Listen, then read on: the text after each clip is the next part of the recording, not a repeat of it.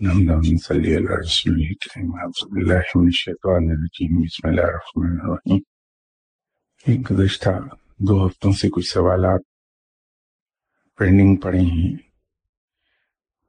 ان کے جواب پہلے اگر کسی صاحب نے لکھا ہے جس کو میں خود صحیح طرح سے سمجھ نہیں سکا، یہ سوال اصل میں ہے کیا کہ جناب کی خدمت میں عرض ہے کہ کیا کوئی تحفہ جو مجھے ملا ہو، کیا وہ تحفہ میں اپنی مرضی سے کسی ایسے شخص کی نظر کر سکتا ہوں جس سے میں محبت کرتا ہوں یا عقیدت رکھتا ہوں؟ اب جب ہم کسی شخص کو کوئی تحفہ پیش کرتے ہیں، تو وہ تحفہ ہمارے پیشکش اور ان صاحب کے سے قبول کرنے کے ساتھ ہی ان کی اپنی ملکیت ہو جاتا ہے جن کی خدمت میں تحفہ پیش کیا گیا ہے۔ اور یہ ان صاحب کا حق ہے کہ اس تحفے کو کس طرح سے استعمال کریں، کسی اور کو آگے پاس آن کر دیں محبت سے، یا اپنے استعمال میں رکھیں۔ لیکن اس میں ایک احتمال یہ ہوتا ہے کہ جس صاحب نے آپ کو محبت سے تحفہ دیا ہے، اس کی دل آزاری تھوڑی سی ہو جائے گی کہ میں نے تو محبت سے ان کو اپنے استعمال کے لیے دیا تھا، انہوں نے آگے پیش کر دیا۔ لیکن اس کے ساتھ ہی ساتھ وہ سنت بھی ہے کہ آپ صلی اللہ علیہ وسلم کی خدمت اقدس میں جو تحفے تحائف اور نذرانے پیش کیے جاتے تھے، آپ صلی اللہ علیہ وسلم کا قاعدہ یہ تھا کہ اٹھنے سے پہلے جھولی جھاڑ کے اٹھتے تھے، خالی ہاتھ اٹھتے تھے، تمام چیزیں دوسروں کو آگے پاس آن کر دیتے تھے۔ تو وہ سنت زیادہ ضروری ہے بنسبت کسی اور چیز کے۔ اگر کسی کو آپ آگے پاس آن کرنا چاہیں تحفہ تو بہت اچھی بات ہے۔ سوال کا پس منظر آگے بیان کیا ہے کہ سوال کا پس منظر کچھ یوں ہے کہ ایک چادر میرے پاس دربار حضرت بیبیاں پاک دامن سے عطا ہوئی۔ کیا میں یہ چادر توفتن خواجہ معین الدین چشتی رحمۃ اللہ علیہ صاحب کے روزہ مبارک کے لیے عقیدت و محبت میں دے سکتا ہوں؟ یہ معاملہ تھوڑا مختلف ہو جائے گا۔ اس قسم کے تحفے تحائف وہ ہونے چاہیے جو پہلے سے کسی کے استعمال میں نہ آ چکے ہوئے ہوں۔ کیونکہ یہ چادر ایک مزار پر پہلے ڈالی جا چکی ہے اور وہاں استعمال ہوئی ہے۔ اس کے بعد آپ کو توفتن پیش کی گئی ہے۔ تو یہ زیادہ مناسب نہیں ہوگا کہ ہم جناب خواجہ غریب نواز صاحب کے روزہ مبارک کے لیے اس چادر کو بھیج دیں۔ وہاں وہ ڈالی جائے۔ ان کے روزہ مبارک کے لیے چادر نئی اگر خرید لی جائے تو وہ زیادہ بہتر ہوگی۔ دوسرا سوال انہی صاحب نے پوچھا ہے کہ مزارات سے ملنے والی چادروں کے بارے میں صفح وقت اور اہل طریقت کیا فرماتے ہیں؟ اس سلسلے میں آپ کی کیا رائے ہے؟ جو چادریں ہمیں وہاں دی جاتی ہیں، وہ ازرائے محبت وہاں کے گدی نشین یا سجادہ نشین دے دیتے ہیں۔ وہ آگے ہم کسی کو توفتن پیش کر دیں، اپنی کسی عزیز ہستی کو، تو اس میں کوئی کباہت نہیں ہے۔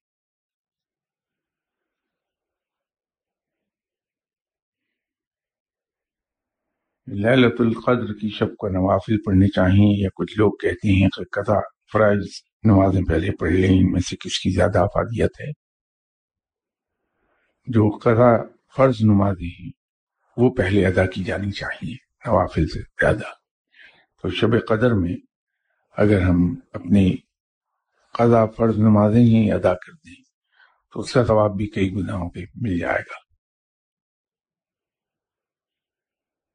ایک اور سوال ہے کہ السلام علیکم شاہ صاحب گستاخی معاف بڑے شاہ صاحب کے عرص کے موقع پر بکلیٹ میں ان کی ترکی والے زلزلے کے حوالے سے ڈیوٹی کا واقعہ بیان کیا گیا ہے۔ یہ ڈیوٹی کس نوعیت کی ہے؟ حالانکہ زلزلہ تو پھر بھی جاپان میں آ گیا تھا۔ ڈیوٹی کو پوری طرح تو میں واضح نہ کر پاؤں شاید۔ لیکن جو لوگ روحانی ڈیوٹی پر فائز ہوتے ہیں، ان کے ذمے یہ نہیں ہے کہ اللہ تعالیٰ ایک کام کرنا چاہے اور وہ پبلک کو اس سے بچاتے رہیں۔ کس کی مجال ہے کہ اللہ تعالیٰ اگر کوئی وارننگ کسی کو دینا چاہتا ہے، کوئی عذاب بھیجتا ہے، تو وہ روک پائے۔ ولی اللہ تو کیا پیغمبر بھی نہیں روک پائے گا۔ حضرت نو علیہ السلام کا قصہ ہمارے سامنے ہے۔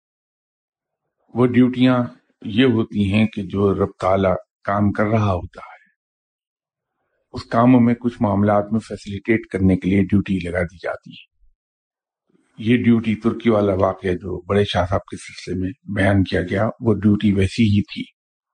ایسا کبھی نہیں ہوتا کہ اللہ تعالی ایک سیلاب بھیجے وارننگ کے طور پر تو کوئی ولی اللہ وہاں بیٹھ کے اس سیلاب کو روک دے۔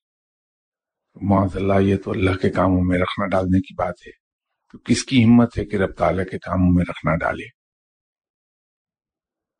یہ ایک سوال رہ گیا تھا لاسٹ سنڈے کو۔ کچھ ستر ہزار کے برابر دوسرے عالم اور جہان ہیں۔ کیا ہم جب کہتے ہیں کہ آقائے دو جہاں صلی اللہ علیہ وسلم، آپ کے بارے میں تو دوسرے عالموں اور جہانوں کے لیے کیا آپ رحمت ہیں؟ جہاں کی مخلوق ہم سے شکل، صورت اور جسامت مختلف ہے۔ پہلے تو یہ تعداد تھوڑی سی اس میں عرض کر دوں کہ یہ ستر ہزار جہان اور بیس ہزار عالم ہیں۔ کچھ پر مخلوق ہے۔ اور جہاں تک آپ صلی اللہ علیہ وسلم کا تعلق ہے تو آپ پوری کائنات کے لیے رحمت اللہ عالمین ہیں اسی لیے آپ صلی اللہ علیہ وسلم کے نام کے ساتھ رحمت اللہ عالمین آتا ہے۔ جتنے عالم ہیں، ان تمام عالموں کے لیے باعث رحمت ہیں۔ آپ صلی اللہ علیہ وسلم صرف انسانوں کے لیے ہی باعث رحمت نہیں ہے صرف انسانوں کے لیے رحمت رحمت نہیں ہے، بلکہ آپ تمام جاندار اور بے جان چیزوں کے لیے بھی اتنے ہی مجسم رحمت ہیں جتنے ہمارے لیے۔ اور آپ صلی اللہ علیہ وسلم کا تصرف زمین کی گہرائیوں سے لے کے آسمان کی بلندیوں تک ہے۔ اور آپ صلی اللہ علیہ وسلم کی رحمت جو عطا کردہ ہے اللہ تعالی کی، وہ احاطہ کرتی ہے تمام مخلوق کا وہ کسی عالم میں بستی ہے۔ اور آپ صلی اللہ علیہ وسلم کا پیغام بھی تمام مخلوق کے لیے ہے جو جہاں کہیں بھی بستی ہو۔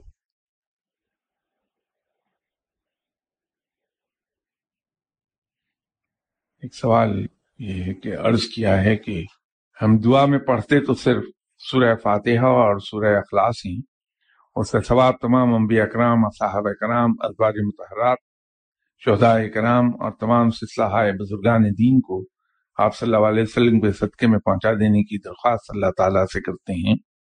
کیا ثواب کی مقدار اتنی ہوتی ہے؟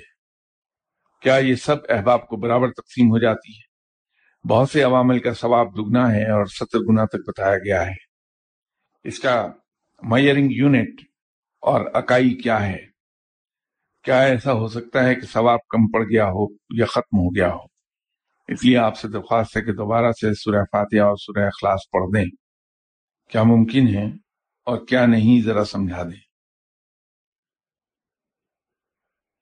سورہ فاتحہ اور سورہ اخلاص یا رب تعالیٰ کا کوئی بھی کلام ہو، اس کا ثواب نہ تو کسی کو یہ معلوم ہے وہ کتنا ہے، کسی کے علم میں نہیں ہے۔ اور ثواب کی میئرنگ یونٹ بھی کسی جان کے علم میں تو ہے نہیں۔ لیکن اتنا ضرور پتا ہے کہ جو تلاوت کلام پاک ہم کرتے ہیں، اس کا ثواب اللہ تعالی ہمیں عطا فرماتا ہے۔ اب رہ گئی یہ بات کہ جو کچھ ہم نے پڑھا، اس کا ثواب ہم نے بے شمار لوگوں کو امبی اکرام ایک لاکھ چوبیس ہزار روایت کیے جاتی ہیں۔ صحابہ کرام کی تعداد تقریباً ایک لاکھ بن جائے گی۔ ازواج متحرات کی تعداد وہ آپ کے علم ہے۔ شہدائے کرام کی تعداد انگنت ہے۔ اسی طرح جو بزرگان دین گزرے ہیں، وہ بھی انگنت ہیں۔ جب ہم ان سب کو وہ ثواب بخشتے ہیں کہ ان کی روحوں کو وہ ثواب پہنچے، رب تعالی چونکہ رحمان ہے، رحیم ہے، تو وہ اس کا ثواب جتنا دیتا ہے کسی ایک شخص کو، اتنا ہی ثواب ان تمام بزرگان بزرگان دین کو، انبیاء کرام کو، صحابہ کرام کو ازبار متحرات کو، شہداء کرام کو فردن فردن اتنا دیتا چلا جاتا ہے کیونکہ یہ اس کی شان رحمت ہے۔ یہ اس کی شان رحمانیت ہے اور یہ اس کی شان رحیمی ہے۔ کہ وہ بجائے اس کے کہ ہمارے ثواب میں سے آگے حصے تقسیم کر دے، وہ اتنا اتنا ثواب سب کو دیتا چلا جاتا ہے۔ اس لیے نہ تو وہ ثواب کبھی کم پڑتا ہے، نہ ختم ہوتا ہے۔ رمضان کی فضیلت کے بارے میں پچھلے رمضان خاص تفصیلی گفتگو ہوتی رہی۔ جہاں روزے کا ذکر کیا اللہ تعالی نے۔ اس کے ساتھ اس روزے سے پیدا ہونے والے اثرات کا بھی ذکر کیا کہ جب ہم روزہ رکھتے ہیں تو اس سے ہم میں تقوی پیدا ہوتا ہے۔ جیسے رب تعالی نے یہ فرمایا کہ تم پر بھی روزے فرض کیے گئے جیسے تم سے پہلی امتوں پر روزے فرض کیے گئے تھے تاکہ تم متقی ہو جاؤ۔ یہ بالکل اسی طرح ہے جیسے نماز قائم کرنے کی بے پناہ تلقین کی گئی ہے ہمیں۔ نماز کا حکم دیا گیا ہے۔ جگہ جگہ تاکید ہے۔ اور نماز قائم کرنے کو کہا گیا۔ وہیں یہ بتا دیا گیا کہ نماز کیوں ضروری ہے ہمارے لیے؟ وہ اس لیے ضروری ہے کہ ہمیں برائیوں سے روک لیتی ہے۔ اسی طرح روزہ جب ہم پہ فرض کیا گیا تو رب تعالیٰ نے یہ ایکسپلین کر دیا کہ روزہ رکھنے سے تم لوگوں میں تبدیلی کیا آئے گی، تمہیں اس کا بینیفٹ کیا ملے گا۔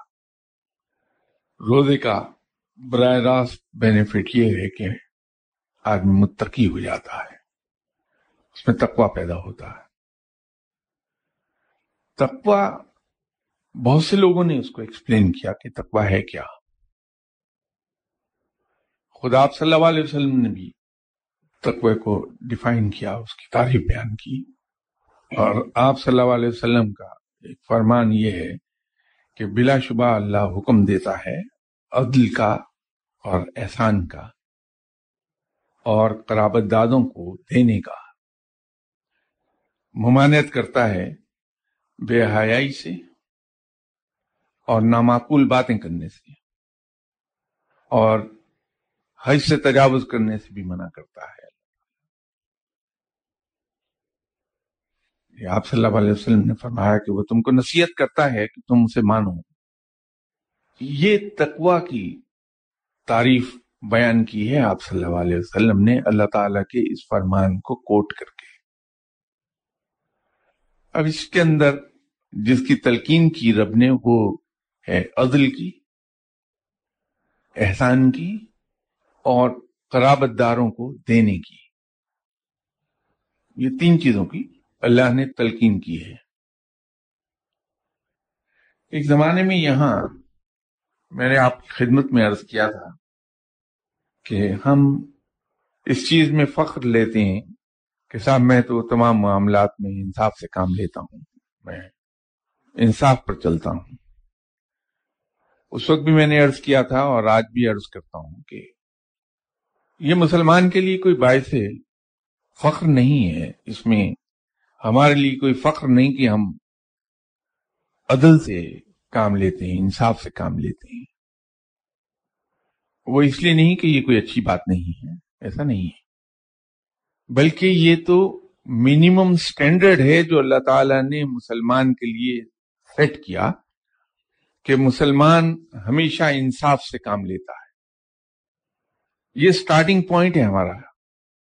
بڑا لوئسٹ درجے کا سٹینڈرڈ ہے مسلمان کے لیے کہ وہ انصاف سے کام لے۔ ہاں وہ ایک جگہ جا کے یہ کہہ سکتا ہے کہ کچھ میں اچھا کام کرتا ہوں، اگر وہ انصاف سے کام نہ لے بلکہ اشار سے کام لے لے۔ اور اگر اللہ اسے توفیق دے مسلمان کو، تو پھر اس معیار پر پہنچے جو مسلمان کا حق ہے، جو مومن کا حق ہے۔ وہ ہے کہ قربانی سے کام لے، دوسروں کے لیے قربانی کرے، اپنے حقوق کی، اپنی ضروریات کی۔ وہ اس کے لیے یقین بے بہا اجر لے آئے گی رب تعالی سے۔ کیونکہ یہ تو منیمم سٹینڈرڈ بیان کیا کہ تم عدل سے اور انصاف سے کام لو۔ مسلمان کو رب کو خوش کرنے کے لیے اگر مسلمان یہ چاہتا ہے کہ میرا رب مجھ سے راضی ہو جائے تو پھر اسے اس منیمم معیار سے اوپر اٹھنا پڑے گا۔ اور وہ یہی ہے کہ وہ انصاف سے بلند ہو کر یا تو اظہار سے کام لے یا قربانی سے کام لینا شروع کر دے کہ دوسروں کے لیے اپنے حقوق کو ہی قربان کر دے، اپنی ضروریات کو قربان کر دے، اپنے آرام کو قربان کر دے۔ تو وہ رب کو راضی کر لے گا۔ تو اس میں بھی جہاں آپ صلی اللہ علیہ وسلم فرمایا کہ تقوی کی تعریف اللہ تعالیٰ کے اس فرمان میں ہے جو میں نے ابھی آپ کے سامنے عرض کیا، جس میں رب تعالیٰ نے تین چیزوں کی تلقین ہمیں کی ہے کہ ہم عدل سے کام لیں، احسان سے کام لیں اور قرابت داروں کو دیں۔ قرابت داروں کو دینے کا معاملہ عام طور پر ہمارے آنکھوں سے اجل ہو جاتا ہے۔ قرابت دار لفظ قرب سے نکلا ہے اور قرب قریب سے ہے۔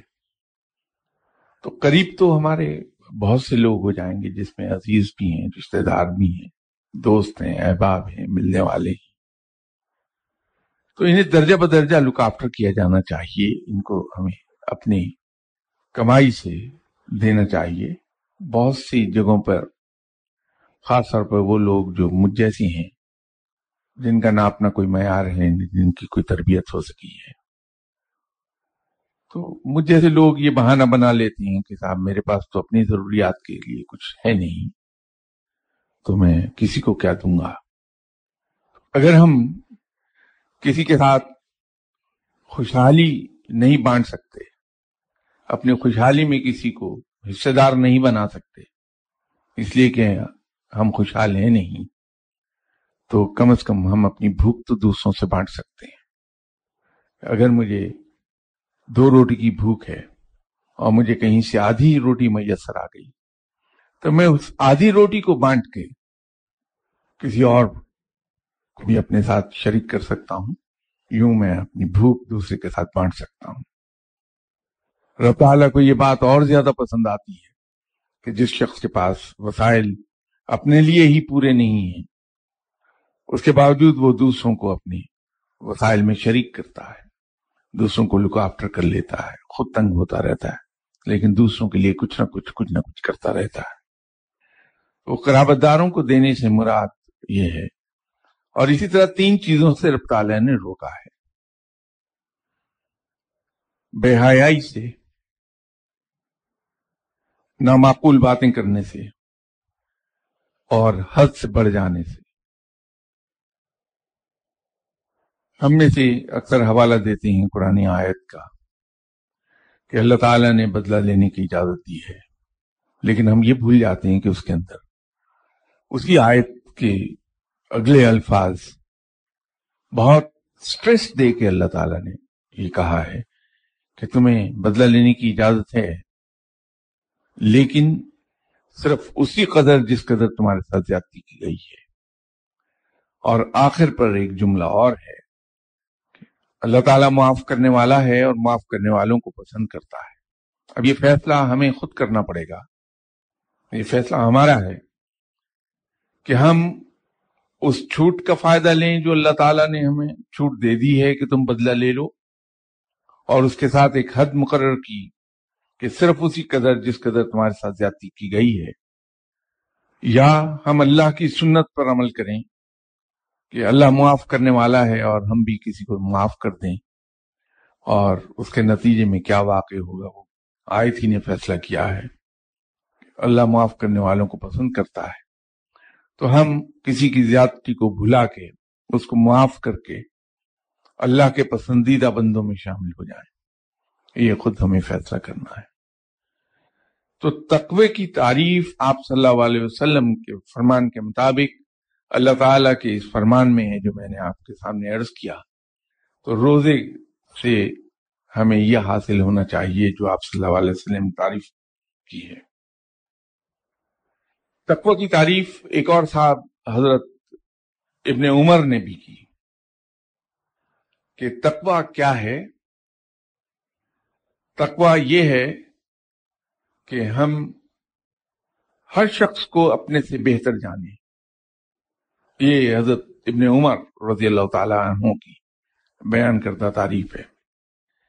اسی طرح جناب حضرت حسن بصری رحمۃ اللہ علیہ صاحب نے فرمایا کہ تقوی کی تعریف یہ ہے کہ ہر وہ شخص جس پر تمہاری نظر پڑے، اس کو تم اپنے سے بہتر گردانو۔ یہ دونوں کی تعریف ایک ہی ہے۔ صرف الفاظ کا فرق ہے۔ حضرت ابن عمر رضی اللہ تعالی عنہ کی بھی اور جناب حسن بصری رحمۃ اللہ علیہ صاحب کی بھی۔ دونوں کی تعریف ایک ہی ہے۔ اسی طرح حضرت عمر رضی اللہ تعالی عنہ نے جناب حضرت کاب احیار سے یہ فرمایا تھا کہ تم تقوی کی تعریف میرے سامنے بیان کرو۔ تو حضرت کاب احیار نے فرمایا کہ حضرت کبھی آپ ایسی راہ پر چلے ہیں جس پر کانٹے اگے ہوئے ہوں، کانٹے دار جھاڑیاں ہوں۔ تو حضرت عمر رضی اللہ تعالیٰ عنہ نے جواب دیا کہ ہاں میں چلا ہوں۔ کہ پھر اس راستے پر آپ کا رویہ کیا ہوتا ہے؟ تو حضرت عمر رضی اللہ تعالیٰ عنہ نے فرمایا کہ میں اپنے دامن سمیٹ کے، اپنے کپڑے سمیٹ کے انہیں باندھ لیتا ہوں تاکہ ان کانٹوں میں نہ الجھ جائے تو فرمایا کہ تقوی یہی ہے۔ کہ دنیا کے راستوں پر اس طرح چلا جائے کہ اس کے چاروں طرف کانٹے ہیں اور ہم اس سے اپنے دامن بچا کر چلیں کہ ان کانٹوں میں الجھ نہ جائے، یہ تقوی ہے۔ ایک اور بڑی جید ہستی بھی گزرے، وہ حکمرانوں میں بھی رہے، امیر المومنین بھی تھے۔ اور حضرت عمر رضی اللہ تعالی عنہ کے بعد انہی کا دور سب سے زیادہ اچھا دور گنا جاتا ہے، وہ ہیں حضرت عمر بن عبد العزیز نہایت پرہیزگار انسان تھے۔ بہت متقی انسان۔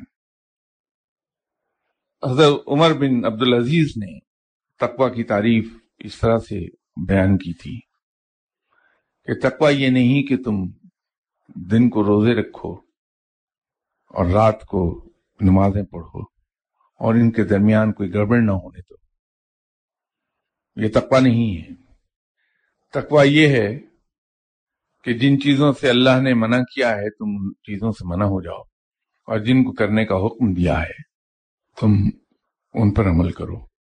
اب یہاں بہت سی آئی بروز ریز ہوں گی کہ نمازیں پڑھنے اور روزہ رکھنے کو کنڈم کیسے کیا کنڈم نہیں کیا۔ اس کو ذرا سا گہرائی سے اگر سوچا جائے کہ جب ہم ہر وہ کام کرتے ہیں جس کا حکم اللہ نے دیا ہے اور ہر اس کام سے رک جاتے ہیں جس سے اللہ تعالیٰ نے ہمیں روکا ہے۔ تو نماز، روزہ شب بیداری تحجد گزاری، یہ سب اسی میں آ جاتی ہے کہ ہم چونکہ اللہ کا حکم ہے تو اس پر عمل کرتے ہیں۔ ایک اور صاحب گزرے ہیں، طلق بن حبیب۔ انہوں نے تقوی کی، تعریف بڑی عجیب کی۔ انہوں نے کہا کہ تقوی نور ہے، ایک روشنی ہے، اللہ کی عطا کردہ۔ تو اللہ کی اس پھیلائی ہوئی روشنی میں ثواب کی امید پر اللہ سے شرم کرتے ہوئے جب ہم زندگی گزارتے ہیں، اللہ کے بتائے ہوئے راستے پر چلتے ہیں، تو یہ تقوی ہوتا ہے۔ بڑی عجیب تعریف بیان کی۔ رمضان کے مہینے میں صرف روزہ نہ رکھا جائے۔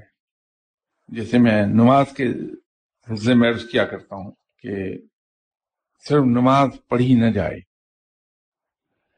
بلکہ اس پر نظر بھی رکھی جائے کہ کیا ہم نماز قائم کر رہے ہیں۔ نماز پڑھنا ایک بات ہے اور نماز کا قائم کرنا اس سے آگے کی بات ہے۔ جب ہم نماز کی تمام شرائط پوری کرتے ہیں۔ نماز کی تمام آداب پورے کرتے ہیں، نماز کی سنت پوری کرتے ہیں۔ اور پھر اس کے نتیجے پر بھی نظر رکھتے ہیں کہ کیا نماز نے ہمیں برائیوں سے روک لیا۔ تو پھر ہمیں یہ جان لینا چاہیے کہ ہم نماز قائم کر پا رہے ہیں۔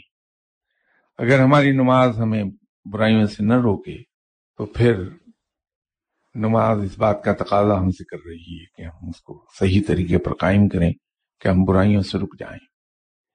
اسی طرح جب ہم روزہ رکھتے ہیں، تو روزہ ہم یوں رکھیں کہ اس سے ہم میں تقوی آ جائے۔ ہم ہر وہ کام کرنے لگیں جس کا اللہ نے ہمیں حکم دیا۔ اور ہر اس کام سے رک جائیں جس سے اللہ نے ہمیں منع کیا ہے۔ بہت سی جگہوں پر جا کر ہمارا نفس ہم پر غلبہ پالے گا اور شیطان ہمارے دل میں ڈالے گا کہ اس کی بہت سی توجیحات ہم بنا لیں۔ سب سے آسان راستہ اللہ کے قائم کردہ معیار پر چلنے کا، اس کا پورا اترنے کا آسان ترین راستہ یہ ہے کہ ہم آپ صلی اللہ علیہ وسلم کی نقل کرنا شروع کر دیں کہ روزے کی حالت میں آپ صلی اللہ علیہ وسلم کیا عمل فرماتے تھے؟ کن چیزوں سے دور رہتے تھے؟ کن چیزوں کو کثرت سے کرتے تھے؟ بغیر کچھ جانے کہ وہ صحیح ہے یا غلط۔ صرف آنکھیں بند کر کے اس یقین کے ساتھ آپ صلی اللہ علیہ وسلم کی نقل کر لیں کہ آپ صلی اللہ علیہ وسلم کا کوئی فعل قرآن کے منافی نہیں ہے۔ آپ صلی اللہ علیہ وسلم کی عملی زندگی، عملی قرآن ہے۔ شریعت کی عملی شکل ہے وہ۔ تو آنکھیں بند کر کے ہم آپ صلی اللہ علیہ وسلم کی نقل کرتے چلے جائیں۔ میرا ایمان ہے کہ ہماری زندگی سو فیصد قرآن کے مطابق ہو جائے گی اور اللہ راضی ہو جائے گا ہم سے۔ انشاءاللہ تعالی بشرط زندگی اگلی اتوار آپ سے ملاقات ہوتی ہے۔